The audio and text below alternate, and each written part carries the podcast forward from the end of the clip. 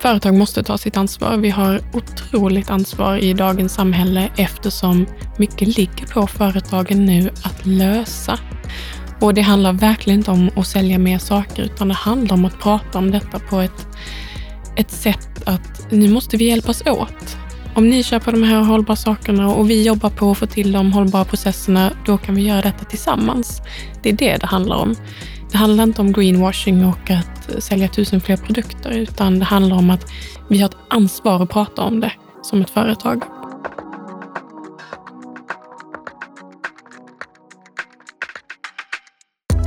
Du lyssnar på Min dag på jobbet, en podd om alla de olika yrkesroller som finns i handeln. Här i studion finns jag, Ylva Åkesson på Handelsrådet och mitt emot mig så sitter Therese Hjärdman.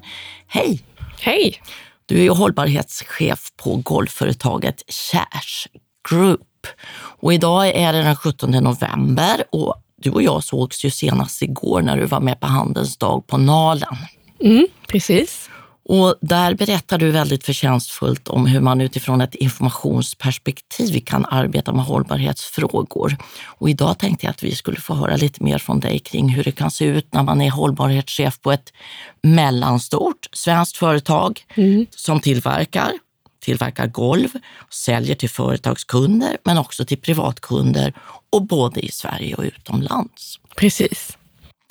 Du är väldigt ny där. Ja, jag är väldigt ny. Fanns det någon som hade det jobb du har där före dig?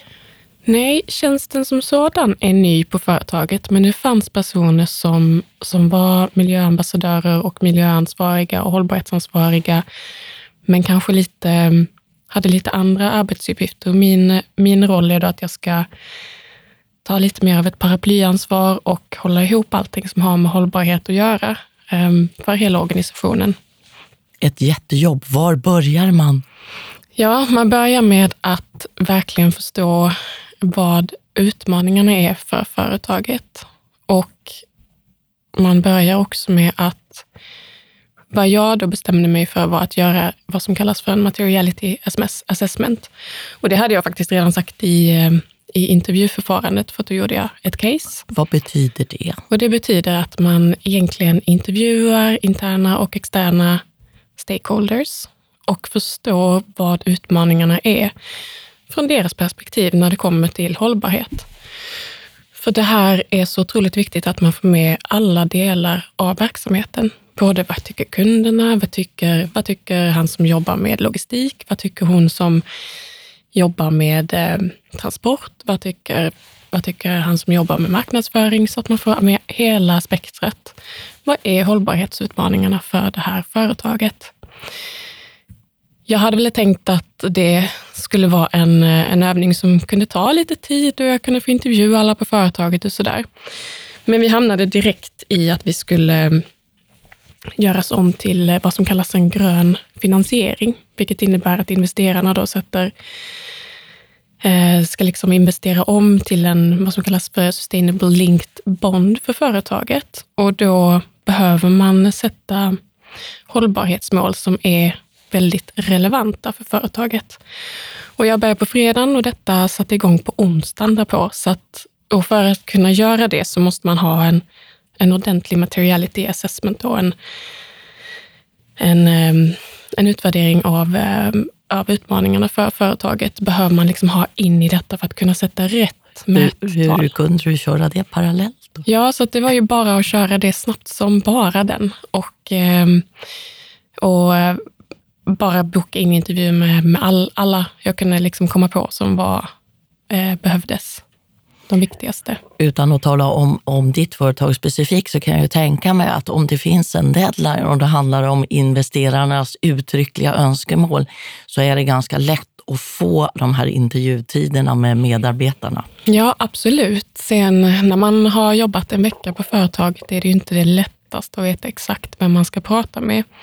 Och då gäller det ju att ge sig lite utanför sin comfort zone och bara approach eller liksom ta tag i folk och verkligen boka upp och intervjua, fråga, försöka liksom rota rätt på så mycket relevant fakta som möjligt helt enkelt.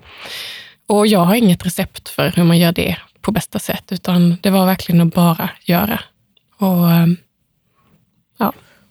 Jag tänker så här, jag målar upp en fantasibild. Det finns ett bolag, det kommer en helt ny medarbetare och ska dra igång ett hållbarhetsarbete.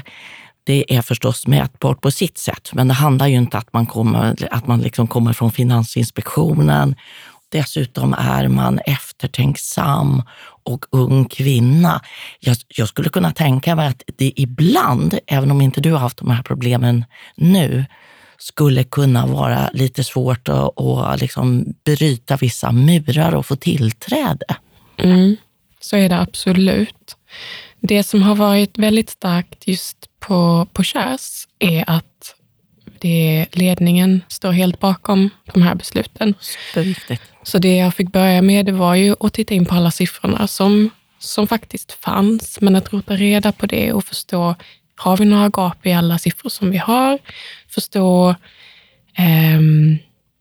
liksom vad vi skulle kunna få fram inom en ganska kort tidsaspekt.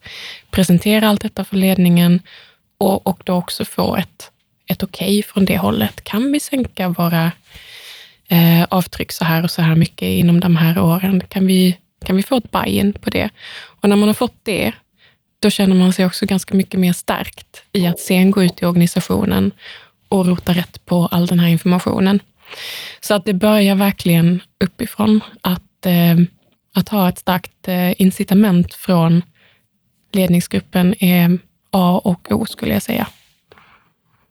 Om vi börjar i den änden, i ditt nya jobb, tror du att det kommer att ingå en hel del informationsöverföring på det här sättet, att man ställer sig och kanske pratar inför Kährs kunder och återförsäljare eller för ledningsgruppen? Ja, det är en jättestor del av jobbet. Att få med alla på banan när det kommer till hållbarhet handlar jättemycket om att prata om det internt och externt. Så mycket av mitt jobb går ut på just att övertala, eller inte övertala, men att prata med olika... Övertala kan ju vara övertala på ett bra sätt. Det behöver inte vara något lurigt. Nej, men precis. Så det handlar inte om att få med folk, för att folk är ju väldigt öppna för den förändring som behöver komma till. Men man behöver ha en dialog runt det, för det är inte självklart att man behöver göra förändringar för att kunna liksom sänka sitt klimatavtryck. Så att mycket av mitt jobb går ut på just att nätverka, att prata, att jobba cross... Vad heter det? Ja, över olika sektorer. Precis. Gillar du att vara ute och träffa folk och snacka?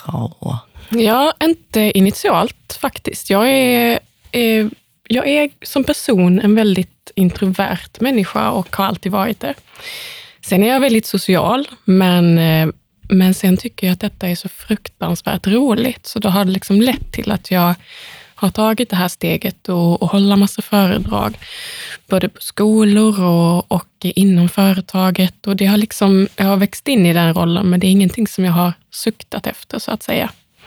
Det där är intressant, för många gånger så tänker man att det här, om man är extrovert och pratig, om man får säga, eller introvert och funderande, att det är någonting som kommer att se likadant ut genom hela livet. Mm. Och det är ju inte helt säkert.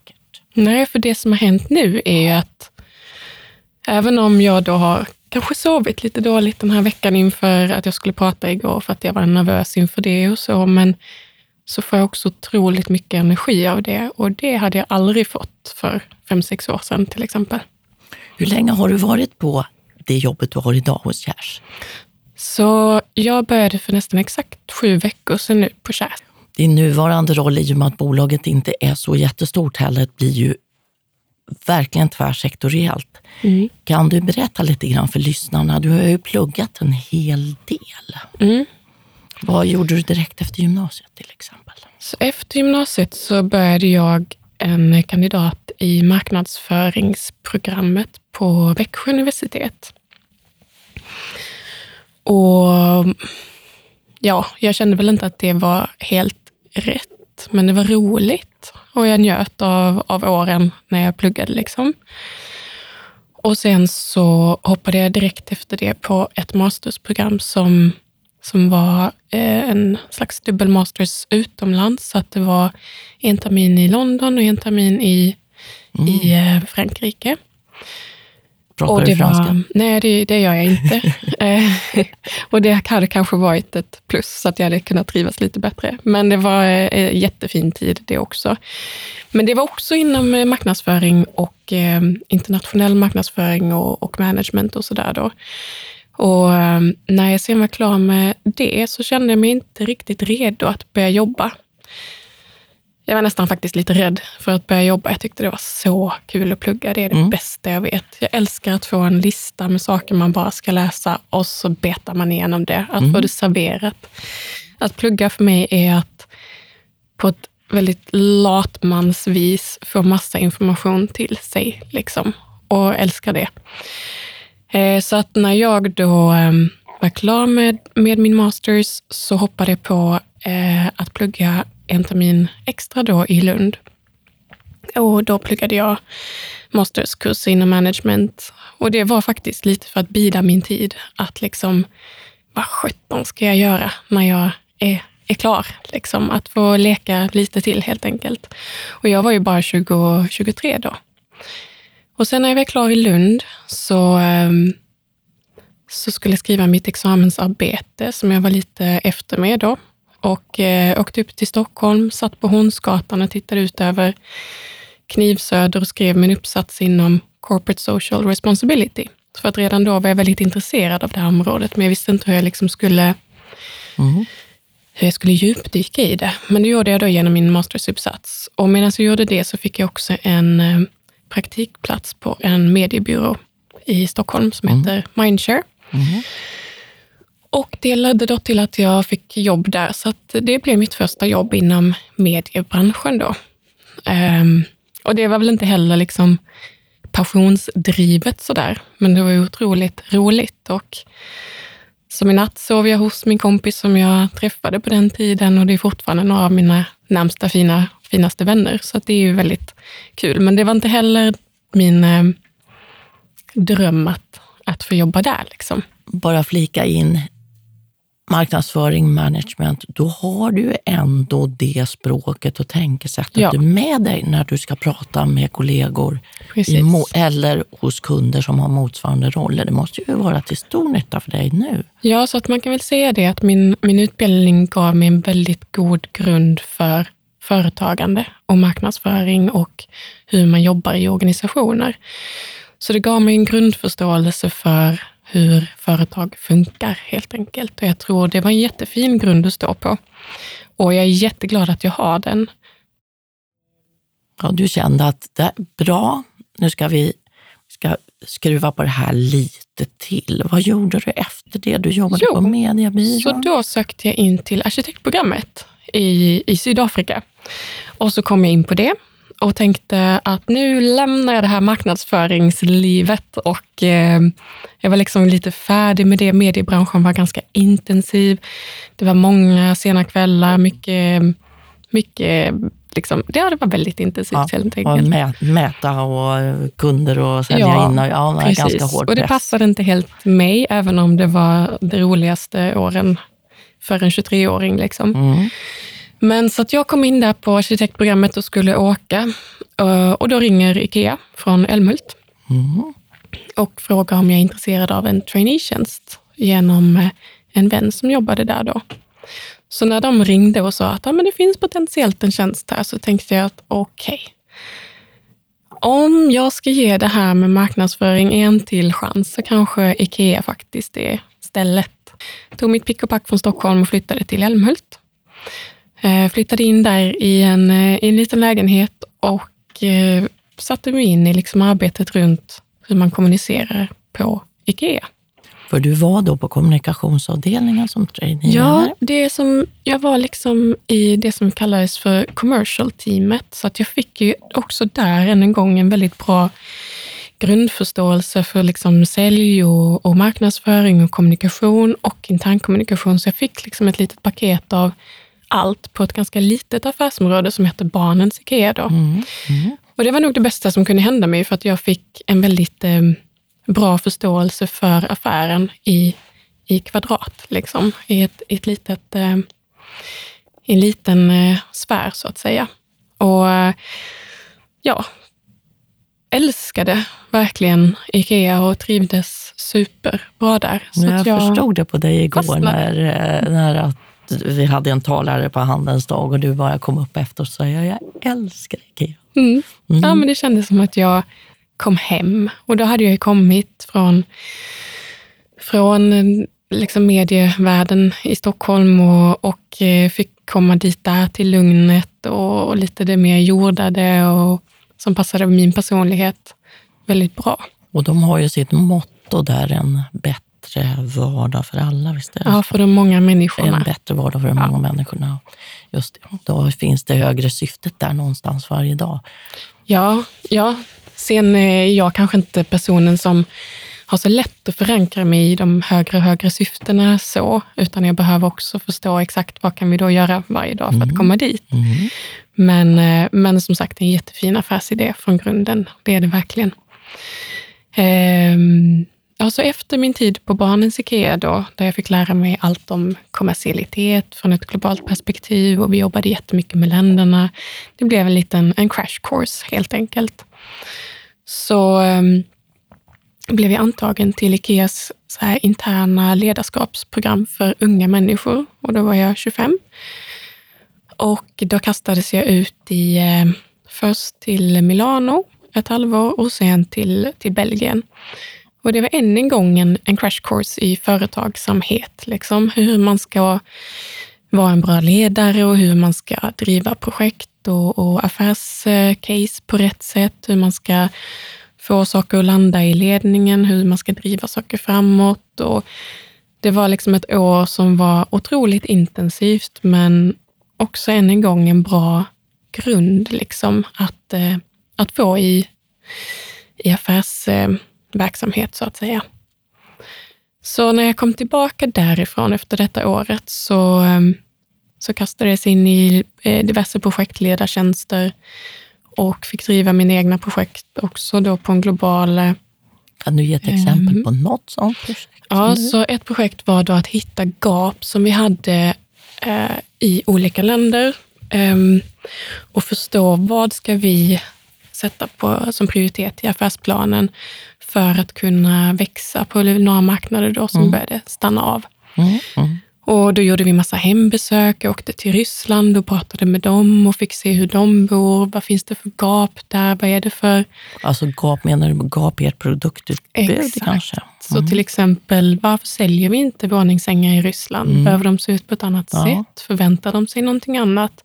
Vad gör vi med babusjka som bor i köket? Hur kan vi liksom... Hon kan inte klättra upp i våningssängen. Nej, precis. Hur tar man hand om... Exakt. Så hur tar man hand om alla dessa behoven? Så att jag gjorde väldigt mycket hembesök de åren där och förstod liksom vad kunden behöver och fick in det i affärsplaner och lärde mig den biten.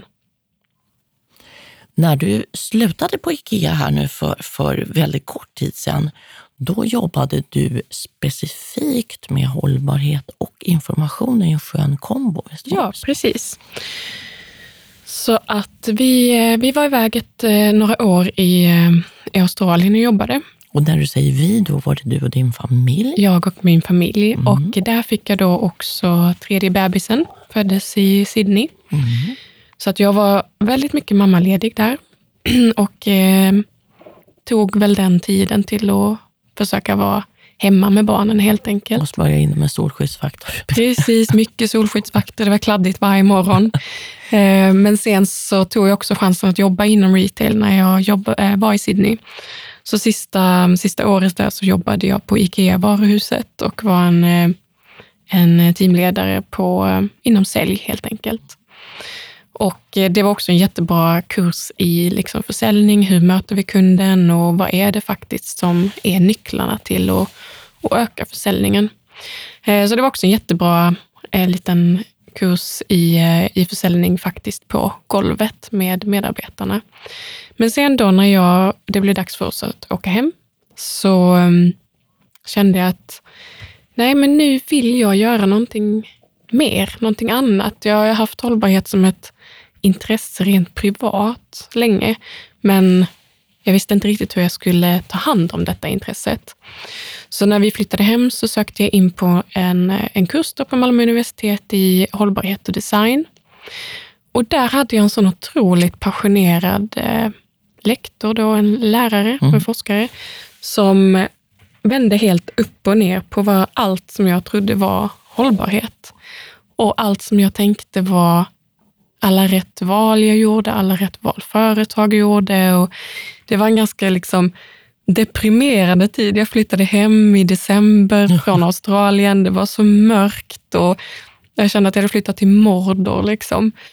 Och sen så kom januari, jag började plugga och han pratade bara om klimatkrisen och allt hemskt som skulle komma. Och jag kände bara... Och tre små barn hemma som inte sover på nätterna. Precis. Och jag kommer ihåg en dag så hann jag sminka mig. Och då sa han, men gud Therese, du ser ju pigg ut.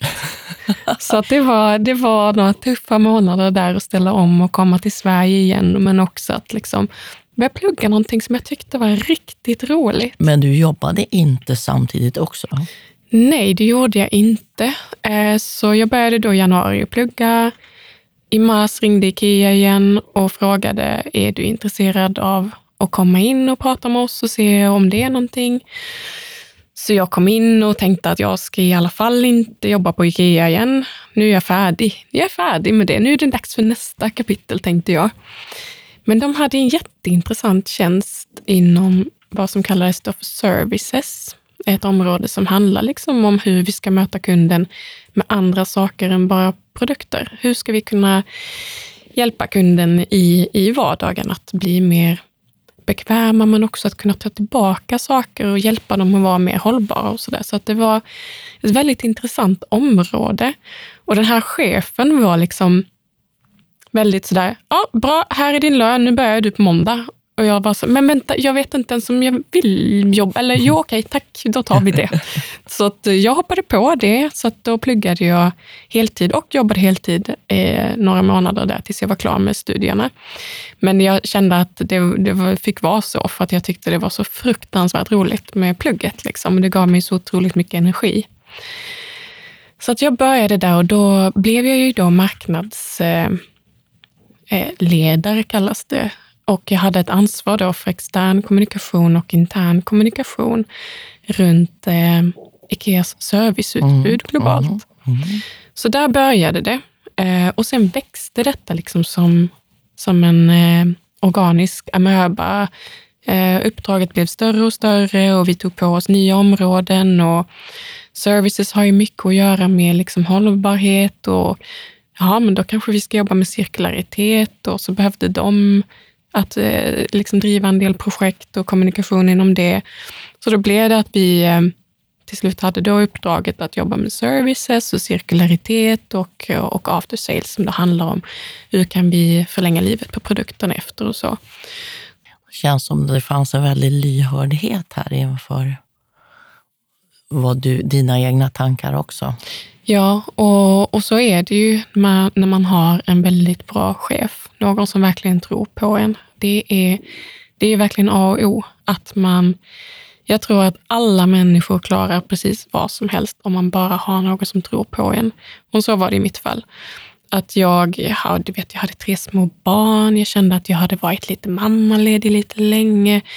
Jag visste inte riktigt vad som var min passion. Jag tyckte det här med hållbarhet var superkul. Och när jag berättade detta och det kom upp uppdrag så sa hon, du köper det, du löser det, du gör det. Ja, okej, ja.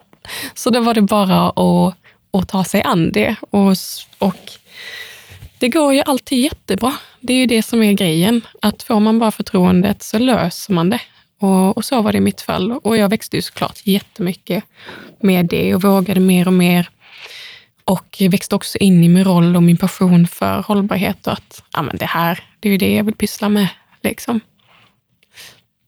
Du var på IKEA hur länge totalt i den rollen? Ja, så det blev väl 13 år om vi ser någon sån här total tidslinje. Men med då avbrott för mammaledigheter. Som berättade du för mig förut att successivt så växte en önskan om att testa lite likadant fast hos ett mindre företag där du kunde vara ännu mer övergripande. Precis. För på IKEA så är det ju väldigt mycket så att när man jobbar globalt så jobbar man med sitt specifika område. Man kan jobba med kommunikation för hållbarhet, man kan jobba med kommunikation för cirkularitet, man kan jobba som projektledare för cirkularitet. Man är väldigt ansvarig för sin del liksom. Men när då jag började få... först och främst så gick jag också då en utbildning på Cambridge inom hållbarhet och ledarskap. På distans? På distans. Så det var en 8-veckorskurs. Men som skulle ta väl en 20 timmar per vecka. Men det tog minst 40 timmar per vecka. Och sen jobbade jag 40 timmar. Så att det var verkligen en sån där... Nej, nu bara kör jag. Jag bara gör. Det var jättejobbigt och vi skilde oss nästan på kuppen. Liksom. Men vi kom ut på andra sidan och efter den utbildningen så kände jag mig också så otroligt starkt i hållbarhetsarbetet. Att jag hade liksom en grund att stå på när det kom till teori inom hållbarhet. För det hade jag ju inte riktigt. Jag hade ju läst hållbarhet på Malmö universitet. Jag hade fått upp ångan, jag hade fått upp passionen och förstod grunderna. Men jag förstod inte riktigt hur jag skulle kunna driva det på ett företag. Så att när jag tittade runt på utbildningar och jämförde och hade mig så kändes det som att denna på Cambridge då hade ett väldigt bra curriculum helt enkelt. Som verkligen man kunde applicera på företagsvärlden och in i ditt jobb idag. Och det var verkligen så. Det var superbra, jätteutmanande och många tårar. Men det var så värt det. Och jag kände nästan direkt när jag var färdig med det att jag kunde ta ett helt annat ägandeskap i diskussionerna runt hållbarhet inom företaget. Du kände mig mycket starkt i det liksom. Jag har inga statistiska bevis för det, men hittills känns det ju lite grann som att hållbarhetsarbetet ibland har varit något som man har lagt på. Ja, kanske HR-avdelningen. Ja. Alltså, kan ni väl ta lite kring det här med hållbarhet eller informationsavdelningen. Precis, och så är det. Det blir ju ett helt annat angreppssätt än om man har en gedigen påläst bakgrund kring det. Ja, men exakt. Och så är det ofta med de som är hållbarhetsansvariga är också marknadschef eller också HR-chef eller också informationschef eller... Det är ofta en bisyssla liksom, som man har. Men det som IKEA har gjort som är väldigt, väldigt bra är att de har nu bestämt, eller inte nu, för ett bra tag sedan, att alla landschefer är också hållbarhetschefer. Och det, även om det är ett väldigt stort liksom, ansvarstagande såklart, så då är hållbarheten på allra högsta prioritet. Vilket det blir då i länderna för IKEA, vilket är jättebra. Sen har ju de ansvariga som då jobbar specifikt med hållbarhet och så. Men hållbarhetsansvaret ligger på högsta ledningen. Mycket, och det är bra. Ja, viktigt signalvärde. Verkligen. Nu sitter du ju på ett bolag som inte alls är lika stort som jätten IKEA. Kan du säga någonting där det blir en påtaglig skillnad? Ja, det blir det. Verkligen att de saker som man kommer fram till att man behöver göra, det känns väldigt möjligt att göra på ett mindre företag. Medans på ett större företag... Det är en längre process. Det är en otroligt lång process och det är väldigt många som ska vara med i den här processen och man ska ta input från så otroligt många människor i varje litet projekt man driver. Och det, för mig på slutet så... tog det väldigt mycket av min energi. Jag hade referensgrupper, jag hade arbetsgrupper, jag hade ledningsgrupper och alla skulle tycka till. Och till slut så vattnade det liksom ur konceptet. Till slut så har man bara en liten kärna kvar av det som man hade tänkt. Alla de där fantastiska idéerna man satt och hade och bara så här skulle vi kunna prata om cirkularitet och det här ska vi sätta och kasta ut i länderna och det blir jättebra och då kan vi verkligen påverka. Men sen blir det bara en liten bit kvar och det känner jag är den största skillnaden att nu när jag sitter med marknadsavdelningen och säger men jag tycker verkligen att vi borde prata om hållbarhet på ett annat sätt på hemsidan. Ja men bra, då gör vi det imorgon. Vi lägger in den bannern och så får vi det att funka. ha. Ja, men gud vad skönt. Ja, men det var ju precis det jag ville. Jag behövde liksom inte ens, för att alla är med på båten lite. Men också att då få upp en banner på hemsidan betyder inte att vi måste skicka det till en reklambyrå som tar 3 månader på sig att göra det, och vi måste aligna med 1000 personer inom organisationen för att få det att funka. Utan det kan hända imorgon, för att det är också samma person som tar fram det som också tar beslutet. Så det är en jättestor skillnad från mig faktiskt. Samtidigt, man tänker med externa kontakter, man säger hej, det här är Therese på IKEA, blir ju liksom okej, då ställer de sig i vakt kanske på ett annat sätt än om man jobbar på ett något mindre bolag. Ja, men både och. Mm. För att när man är väldigt passionerad för hållbarhet och när man pratar med studenter och sådär, så är det ju inte riktigt alltid den bilden som folk har. Det är ju fortfarande väldigt mycket IKEA, som Jonas sa igår, bidrar ju faktiskt till ökad konsumtion också. Och det är ju en jättestor utmaning, eftersom att konsumtion är en jättestor hållbarhetsutmaning för ett sånt stort företag, för alla stora företag. Hur ska vi göra med det här med att växa samtidigt som vi också måste stävja den här konsumtionshetsen? Hur går det ens ihop? Hur går den ekvationen ihop?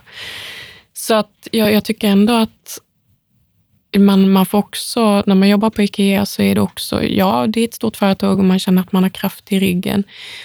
Men det är också väldigt mycket förutfattade meningar om IKEA. Och men det går ju bara sönder. Och men hur ska ni kunna bli hållbara? Så att man har också väldigt mycket utmaningar när man sitter på den rollen där. Någonting som jag har funderat på kring det här, just att jobba med hållbarhet från ett informationsperspektiv. Kan du fundera lite grann högt kring det här med att det är lätt att man, och det gör även jag själv som just håller på med information i olika delar, att man tycker att det blir lätt lite fluffigt. Spelar det verkligen så stor roll? Det är bara ord. Men hur du har uttryckt tidigare för mig, att det orden här, informationen, är verkligen ett vasst verktyg såväl internt som externt, om det används på rätt sätt. Ja, precis. Det är otroligt viktigt egentligen ur 2 perspektiv, eller för mig personligen, och det är att företag måste ta sitt ansvar. Vi har otroligt ansvar i dagens samhälle, eftersom mycket ligger på företagen nu att lösa. Och därför är det så otroligt viktigt att prata om vad vi måste göra, både internt och externt. Och det handlar verkligen inte om att sälja mer saker, utan det handlar om att prata om detta på ett sätt att nu måste vi hjälpas åt. Nu, om ni köper de här hållbara sakerna och vi jobbar på att få till de hållbara processerna, då kan vi göra detta tillsammans. Det är det handlar om. Det handlar inte om greenwashing och att sälja 1000 fler produkter, utan det handlar om att vi har ett ansvar att prata om det som ett företag. Och sen internt, såklart, är det ju för att alla ska förstå vart vi är på väg och att alla ska köpa in på det. Det är en omöjlighet att ställa om någonting i processerna om inte de som jobbar på företaget tycker samma sak eller tycker att det här är relevant. Då jag kan inte sitta och bestämma vilka fabriker vi ska köpa från, eller exakt vilka transportfirmor vi ska använda, eller exakt vilka produkter vi kan ha, för att jag hinner inte allt det. Och då är ju kommunikationen så ett väldigt starkt verktyg. Att får man med alla och får dem att förstå, alla förstår ju, men mer känna att de också vill bidra i detta, att vi kan jobba tillsammans på det här. Då kan man komma någonstans. Det är därför det är så otroligt viktigt. Men sen är det också det viktigt det här som vi var inne på igår, att när det kommer till kommunikationen så funkar ju inte endast fakta och en bild som inte är positiv. För det får inte folk att köpa in på det. Och det är därför det då. Du hade ett bra uttryck, hell doesn't sell. Ja, precis. Och då var det ju inte försäljning ut på marknaden, utan mer sälja in en tankegods, en idé. Ja. För att, att hitta utmaningen i att hitta lusten, både då kanske hos slutkunden och internt. Att man känner just, jag kan bidra, jag kan göra någonting, och det här lilla steget kommer att göra att det blir lite bättre. Ja, men precis, det där var ett jättebra ord, lusten,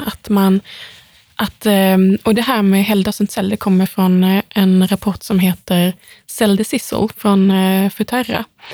Och det är så himla bra att korven som luktar lite sådär, den är inte så himla lätt att sälja liksom.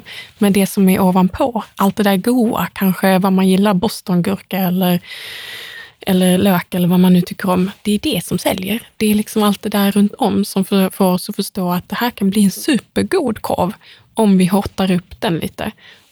Och det kan hjälpa väldigt mycket då i kommunikationen.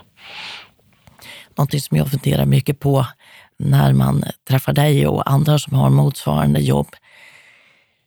Hur gör man för att inte tappa sugen inför den här enorma utmaningen? Och nu använder jag faktiskt det ordet i dess rätta bemärkelse. Utmaning som hållbarhets- och klimatarbetet är. Vad har du något eget trick? Jag har ju faktiskt fördelen att nu har jag ju fått ett väldigt brett nätverk inom hållbarhet, just eftersom jag jobbat med det ett tag på IKEA. Många av mina närmsta vänner från IKEA jobbar med hållbarhet, och det gör ju att vi kan diskutera detta väldigt mycket. Och det hjälper att prata och se, ja, men hur tänkte ni med det här och hur funderar vi på det här liksom. Och det hjälper att knäcka lite nötter, liksom, att känna att man kan försöka vara stark trots motgångar. Sen har jag också fördelen att min man jobbar också med hållbarhet, och vi diskuterar otroligt mycket om det hemma. Och att om jag känner mig nedslagen och bara, det här, nu är det för mycket liksom, och det äter upp mig som person. Så kan vi ha en väldigt nykter dialog runt det också, och verkligen stöta och blöta och prata om det och försöka liksom dra upp varandra, för att han är ju fast i exakt samma saker. Så för mig handlar det jättemycket om att prata med dem som jag har nära mig om just detta. Ett fint råd. Tackar så hemskt mycket för att vi har fått ta del av dina dagar på jobbet. Den som vill veta mer om alla de olika yrken som finns i handeln kan ju gå in på yrkeskartan.se eller leta efter fler poddar i den här serien Min dag på jobbet. Vi hörs igen. Tack så mycket, Therese. Hej då. Tack så mycket.